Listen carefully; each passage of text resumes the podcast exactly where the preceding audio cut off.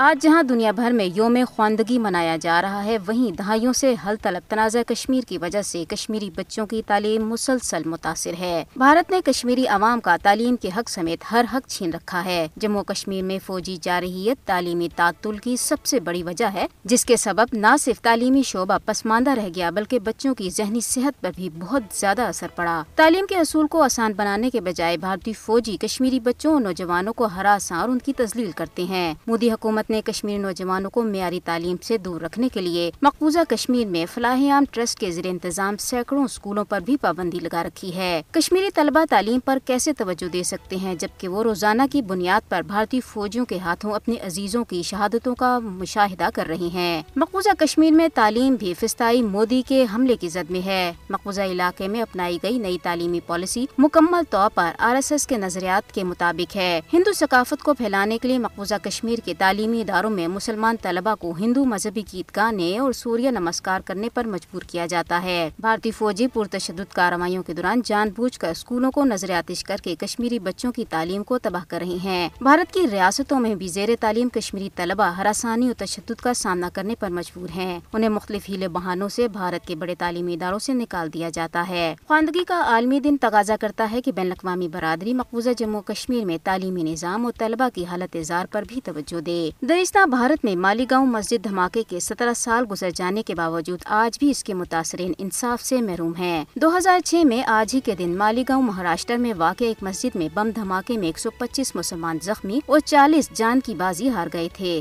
حسب روایت بھارت نے اس کا الزام پاکستان پر عائد کیا تھا، لیکن بعد ازاں دو ہزار تیرہ میں انکشاف ہوا کہ اس کے پیچھے خود ہندو انتہا پسند گروپ کا ہاتھ تھا۔ ادھر روسی کرملن کے مطابق صدر ولادیمیر پیوٹن بھارت میں ہونے والے جی ٹوینٹی سربراہی اجلاس سے ویڈیو خطاب بھی نہیں کر رہے۔